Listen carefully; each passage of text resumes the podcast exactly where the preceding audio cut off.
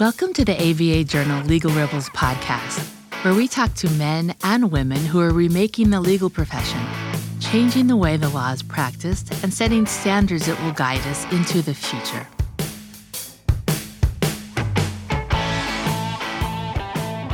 The U.S. immigration system is complex, confusing, and causes no shortage of stress for those that have to go through it. And that was the case before the Russian invasion of Ukraine sent millions of refugees fleeing to all parts of the world.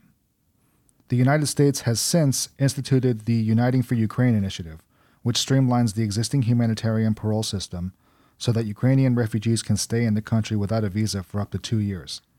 The program is a temporary fix, which begs the question as to what happens if the war in Ukraine lasts longer than a couple of years. It also underscores how our immigration system treats refugees from one conflict zone differently from others, and speaks to a lack of uniformity in the rules in general. On the other hand, immigration law is an area that lends itself well to technological innovations. The form heavy and time sensitive nature of our system means that technology can help lawyers practice more effectively and efficiently. It is in that intersection where immigration lawyer Greg Siskind does his work. Greg is a founding partner at the immigration law firm Siskind Susser. He's also the co founder of VisaLaw.ai, a software automation company that builds tools for immigration lawyers to use in their practice so that they can be more effective and more efficient. My name is Victor Lee, and I'm an assistant managing editor with the ABA Journal. And joining me on today's episode of ABA Journal Legal Rebels podcast is Greg Siskind. Welcome to the show, Greg. Thanks. Nice to be here, Victor. So, I've given the quick 10 cent version of your bio. So, can you tell the audience a little bit more about yourself and your background in immigration law? Sure. So I have been uh, I've been practicing law since 1990, uh, and I didn't go into um, my practice thinking I was going to be an immigration lawyer. In fact, in law school, they didn't even teach immigration law at the school I went to.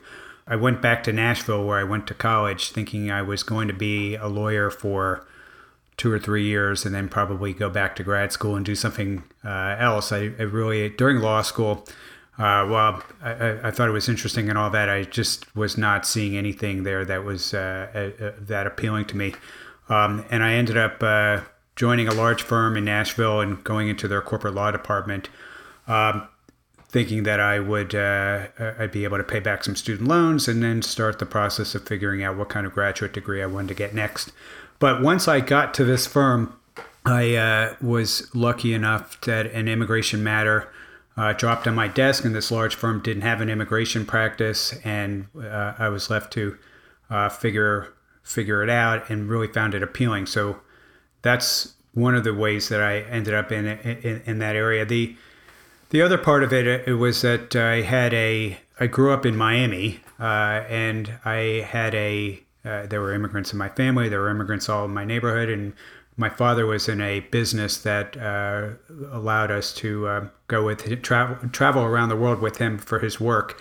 So I had some exposure early on to immigrants, uh, I didn't really sort of put two and two together that it would be a good area to practice law in until uh, that first matter came. But that's uh, that's how I ended up um, doing immigration law, and I'm happy that I did. The uh, the other thing that was at the time I was starting in Nashville in 1990. I mean, people think of Nashville now as a sort of a large city and a uh, you know fairly cosmopolitan. Uh, at the time, it was not seen that way, and I originally was told that immigration law would be a really tough practice to make a go of it in Nashville. And that was the time that, uh, fortunately, got interested in the internet and built my practice uh, around that. So that's kind of how the tech, the tech and the internet, the tech and the immigration um, kind came together back in the early 90s, and that's uh, what got me interested in that. Uh, immigration law is a federal practice area, uh, and back then, and as is the case now, uh, almost everything is filed uh, at regional service centers. So uh, it really didn't matter that much necessarily. If I had clients in Tennessee, I could get clients from anywhere in the country um, using the internet, and that's that's how I embarked on the kind of practice that I have in immigration law. So I was pretty lucky as far as the timing. Great. So um, so you talk you talk about the tech side a little bit. So um, can you describe a little bit how does visa VisaLaw.ai work? Like if if I wanted to use it, like how would I how, how would you how would you explain it to me? So VisaLaw.ai are they're they're essentially it's a series of expert system tools for immigration lawyers and the way I usually explain it to immigration lawyers is we've we are looking for the pain points in immigration law practice, the things that are complicated and time consuming that can be automated. Um, so we have, for example, on a, uh, a complicated work visa category called the H 1B visa, um, we have tools that can automate the document retention process that's associated with that. Something that there's very short deadlines. You have a sort of a 24 hour time frame to put something called a public access file together. Uh, that was something that gave people a lot of uh, a, a, lot of problems as far as being able to comply with the law. That's one example. We have actually dozens of apps that we've developed in dealing with different types of cases. Some of them are also eligibility screeners. So uh, we either a, a, lawyer can answer questions or a client can answer questions that, and in the app using sort of a rules based um, type of AI can determine whether somebody qualifies or not for a particular type of benefit based on the way that they're uh, answering the questions. And now we're building tools that will plug into case management systems and uh, and, and, do other. Uh, we have a bot tool that we've created as well that lawyers can use um, to automate the intake process with their clients. But basically, the theme is that they are all tools that are designed to deal with difficulties in the uh, in the typical immigration lawyer's practice to save them uh, to save them time and hopefully get better results than they would manually. So if I'm a lawyer and you know I, hear about these tools and whatnot, I mean obviously adoption is always the uh, the tricky part, especially with when it comes to technology. So if I'm a lawyer and I'm reluctant to use these tools because you know maybe I don't understand technology, or maybe I'm worried that, okay, well, what if there's a bug and something happens and I miss a deadline or a filing because of a mistake in the software, or I don't, don't want to take that chance that, you know, I might get, I might get in trouble for this. Like, what would you say to a lawyer like that who just kind of like, I don't want to use these tools. I would just rather just rely on my own, on my own brain. Well, for one, the tools are being developed uh, by by immigration lawyers, so they are people that really know uh, the field, and we're deploying these tools at Siskind Susser, the law firm, which is essentially the lab for a lot of these tools.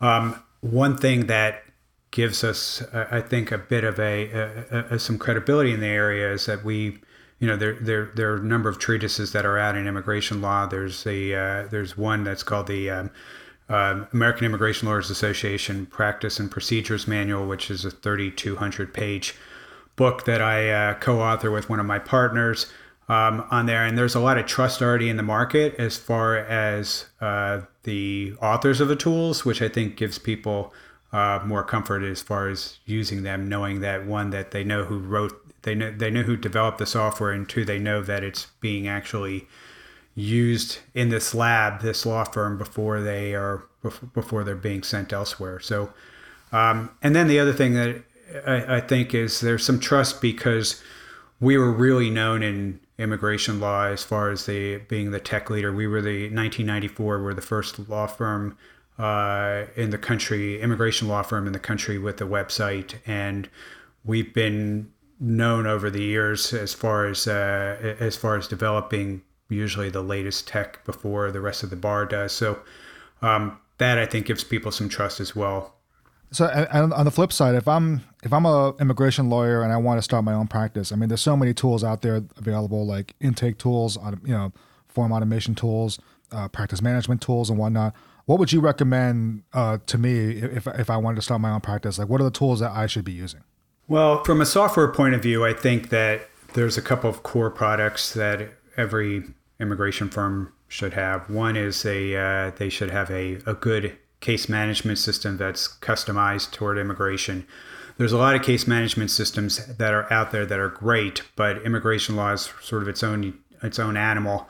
Um, and getting an immigration case management system that is either designed just for immigration lawyers or one that can be that's been customized to work well with immigration lawyers, I think that's fairly critical.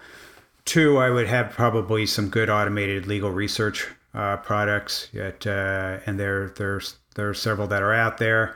I would obviously have a good Office suite, uh, Office 365 or G Suite or, or, or, one of those, good accounting software, um, and good document software, document assembly and document management software. You know, those are some of the basic core products that I would have.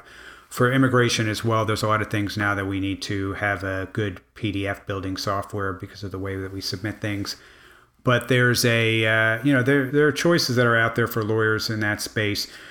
Visalaw.ai is trying to, um, I think, create its own category as far as expert system go, systems go for a lot of lawyers that, for example, have limited uh, financial ability to hire associates and hire a lot of people to do various kinds of screenings and things like that. Um, you know, expert system tools can be helpful for firms that are trying to keep their, you know, maybe trying to um, spend less on, uh, on on building out their team as quickly um, might be able to use some of these tools to be able to save them some of the labor that they're uh, typically using. And then the people that they do have, utilizing them more um, for the types of things that can't be automated as easily. We're going to take a quick break for a word from our sponsor. If you're like me, you're probably a bit frustrated with the state of our political system today. Democracy Decoded, a podcast by Campaign Legal Center, examines our government and discusses innovative ideas that could lead to a stronger, more transparent, accountable, and inclusive democracy. Listen at democracydecoded.org to their new season, which takes a deep dive into democracy at the state and local level by highlighting different ways to ensure that every voter's voice is heard. Delegate out those tasks that take up your time. Staffy can help you with your legal, administrative, marketing, and even client facing workload. Hiring Staffy's top notch bilingual virtual staff means Staffy does the recruiting, hiring, and training for you. Then, if you need a change, Staffy handles it. You get to concentrate on your strategic work. Schedule a free consultation at staffy.cc. That's S T A F I dot cc and get $500 off with code HAPPY24. Filing court documents, serving legal papers, collecting electronic signatures, all critical parts of the litigation process, yet ones that are time consuming and error prone. But what if you could do more straight from your case or document management software? InfoTrack automates data entry, document selection, tracking, and information syncing across all these core tasks and more by integrating with your core systems like Clio, Smokeball, Leap, MyCase, and others. Spend more time on substantive legal work and less time on busy work. Learn how simple it can be at infotrack.com/simple.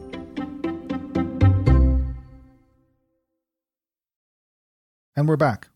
So, Greg, let's talk about immigration in general. So, so much of it obviously is political, trying and trying to get Congress to set, act on anything these days is a Herculean task. So, assuming there's no miraculous bipartisan deal on the on, on the horizon, are we looking at an immigration system that's entirely reliant on who's in the White House?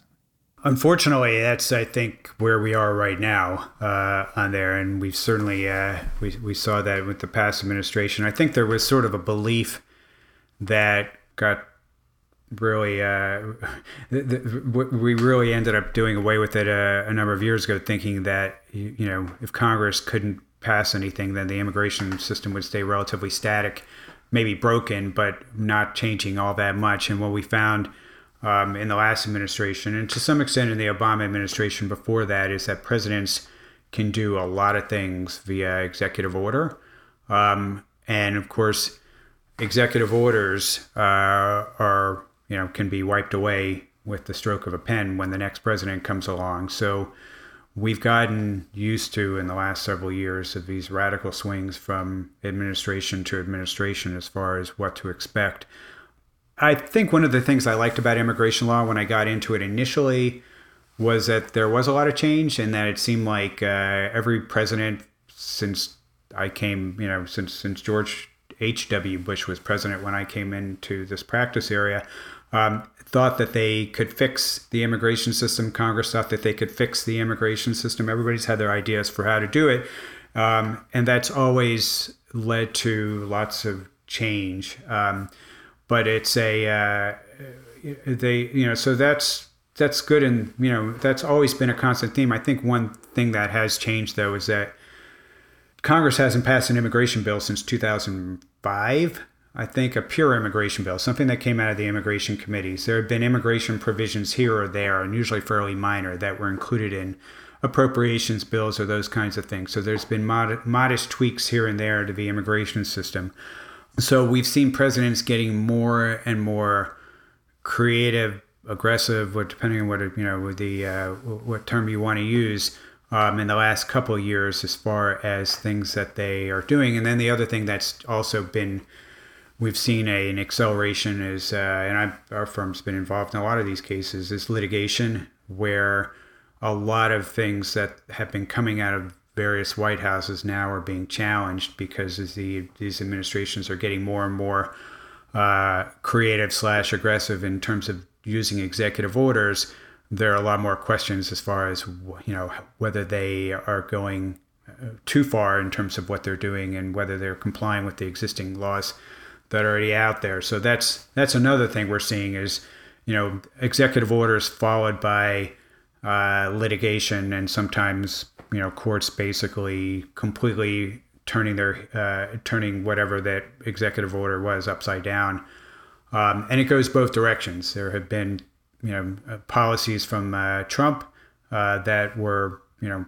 pretty pretty anti-immigrant, and then uh, uh, the you know where the um, the immigration bar might be suing on, or ACLU, or some of the advocacy organizations on we're, we're suing on those very successfully. And now we see in this new administration um, some of the conservative groups that are doing the same thing uh, in reverse. So we saw that with President Biden's uh, prosecutorial discretion memo right off the bat that uh, a, a, court uh, suspended that in Texas and that might happen with the DAPA, the DACA program uh, right now is under the gun. So that's something as well that we've had to get used to. Yeah, I guess the one thing that I was kind of curious about is, you know, as a lawyer, how do you, you know, I mean, whether you're representing businesses or you're representing individuals who are going through the system, how do you how do you advise them on, um, you know, just knowing that like something like that could happen, where it's like, okay, one one president might be more friendly, one president might might not be, um, you know, depending on like who's challenging who's challenging certain provisions. I mean, the people in DACA have been have have, have definitely been have definitely under, undergone sort of a roller coaster the last the last you know ten years or so. So I mean, what what uh, how, how do you as a lawyer kind of prepare your clients for that kind of uncertainty? We can tell them sort of you know where we're seeing. Uh, for example, if we know litigation has already been filed, and you know in a few months we could be seeing that. A lot of times, what we're doing as lawyers is advising on not just what the law is, but where we see over the next you know six months or a year where things might be going, depending on what suits are out there, what uh, you know, what what the press is reporting on as far as ideas that are being considered. Occasionally, things that might be going through Congress. Um, you know, things actually. There are some people who think that Congress might actually move some things this year. Um, hard to say, but that's uh, it's not easy to advise clients here. And the biggest thing I'll tell them is that you just need to be um, prepared for change and prepared for surprises, much more so than in the past. I think a lot of cases, clients just are upset with their lawyers when they don't feel like they were given warning about uh, about these surprises um, that might be coming. So that's one of the things I think you know in our practice area versus others that you not only have to you know keep an eye on what's going on uh, you know, in general, n- not just knowing what the law is, but also looking at the entire environment and preparing your clients for what might be coming. Sometimes not years down the pike, but maybe weeks down. Well, so I mean, you had mentioned uh, about Congress and whatnot. I mean, and, and just talking generally about the Ukrainian the Ukrainian refugees uh, trying to come into the United States and whatnot. Do you think that might have an impact on whether or not there's a deal in Congress or just in general? Like, what do you think the impact of all these Ukrainian re- uh, refugees coming into the country might might uh, you know, might have? Well, I mean, it is interesting how President Biden um, has approached it. So it, it's actually a really novel way that he has uh, that, that he's bringing them. And there's been a lot of I, I thought was you know sort of pie in the sky discussion about really kind of transforming a lot of things about uh, the refugee system in terms of average people being able to sponsor an immigrant. Um, I have a friend, David Bier, at the Cato Institute, who's been pushing for this idea for a, a lot of years. This idea that you know sponsor a friend uh, to come over. If There's somebody in the U.S. that's like sort of willing to vouch for a person. That's probably a pretty good uh, place to start. And I always thought that that was sort of like, well, that's nice, but that's never going to happen. Um, and now this program, this Uniting for Ukraine program, is essentially designed almost in that way, where uh, virtually any individual in the U.S. um, can sponsor a Ukrainian to come to the United States, they have to fill out something called an affidavit of support, uh, and you know they do basic screenings to make sure the person's not inadmissible inadmissible for you know criminal issues or, or that kind of thing. But it's a much different way than in the past uh, that uh, that refugees have been admitted to the U.S. So I give a lot of credit to the administration for thinking outside the box with respect to that population. The other thing that's really interesting from the technology perspective from my uh, on there that I'm always sort of like thinking from that perspective is this is a program that's being done almost completely electronically, whereas the rest of the immigration system, you know, is still largely a paper-based filing system done by uh, you know just regular mail mailings to service centers, and it is a uh, it, it's something that um, you know I think the immigration agencies have have been faulted a lot over the last several years as far as being really backwards when it comes to technology. So uh, now, of course, once these Ukrainians get into the United States, then they have to file a, a, a, for a work card, which right now, you know, six to eight months is what the average work time it takes for them to adjudicate something that should take 12 minutes. Is according to the uh, the agents, the USCIS, that's how long it takes to adjudicate. It just takes all that time for it to land on somebody's desk because they're so backlogged and and and and, and really um, decimated. I think from the uh, the Trump years, as far as people leaving the agency and a lot of other things that were essentially done to break it. But that is a so you know it's an illustration of the the first part of it, the electronic part, to get them to the United States is a good example of where you deploy technology creatively. You can really design something that works quite well, and it is. Um, and then when you default back to the old system, the paper system, it's a disaster again. That kind of piggybacks onto what I wanted to uh, to wrap up with. So, in terms of like modernizing, um, you know, you know the the bureaucracy or the you know the intake system or, or whatnot. I mean, what are some changes that like you know if you like let's say you became um, let, let's let's say you became you, you became head of uh, of DHS or or or, or USAS tomorrow uh, and you had unlimited budget, and you could, you know, you're trying to curse me. it's the last thing I um, want. But you know, just just let's assume for the sake of argument, what are things that you would do to try to modernize the system and make it make it work better for people? Well, one of the things I've sort of noticed with these agencies is they they definitely, I think, default to old ways of doing things and assume that the ways that they've always been doing them are the ways that they always have to be doing them. Um, so, for example, this work card that I just mentioned to you, the Immigration Service takes the position that they have to issue a physical plastic work card, you know, with the person's photo on it. It looks very similar to a driver's license, that they have to do that for every single person. Whereas you look at the statute and the regulation, all it says is that they have to have a, document. A document could be the paper receipt that, uh, or even an online receipt could be the document that they can print out um, that would instantly take a million people out of the backlog and get them working immediately, which would have really major implications for the country. The problem is that there are entrenched interests at the agency, and I'm not talking about the political appointees, I'm talking about people that have just been there for decades that are very married to a status quo uh, that they don't want to change. So that's that's an example of it. I'd, I think I'd also like to. Uh, this is sort of one of my pet causes is that the service centers that adjudicate most of these applications, um, everything is done in an- anonymity.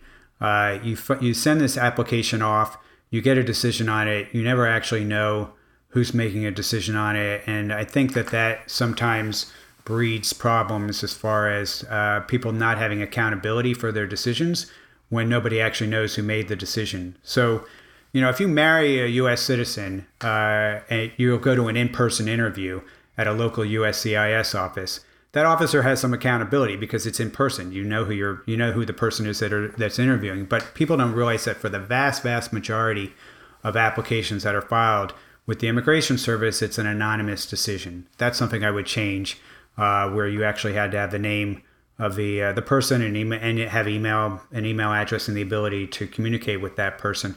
But there's a lot of that kind of thing that I would change. It just really needs to be a more open agency, more modern agency, and really do away with a lot of procedures that are not required under the law that could make the system work a lot faster and, and better. Gotcha. Finally, if our listeners wish to get in touch with you, what's the best way to do so? They can find my bio on uh, my uh, website, visalaw.com, V I S A L A W.com. Uh, they can find me through visalaw.ai, which is our tech company. They can find me on Twitter at gsiskind, probably other places as well. Great. Thank you again for joining us, Greg. I appreciate it. Thank you.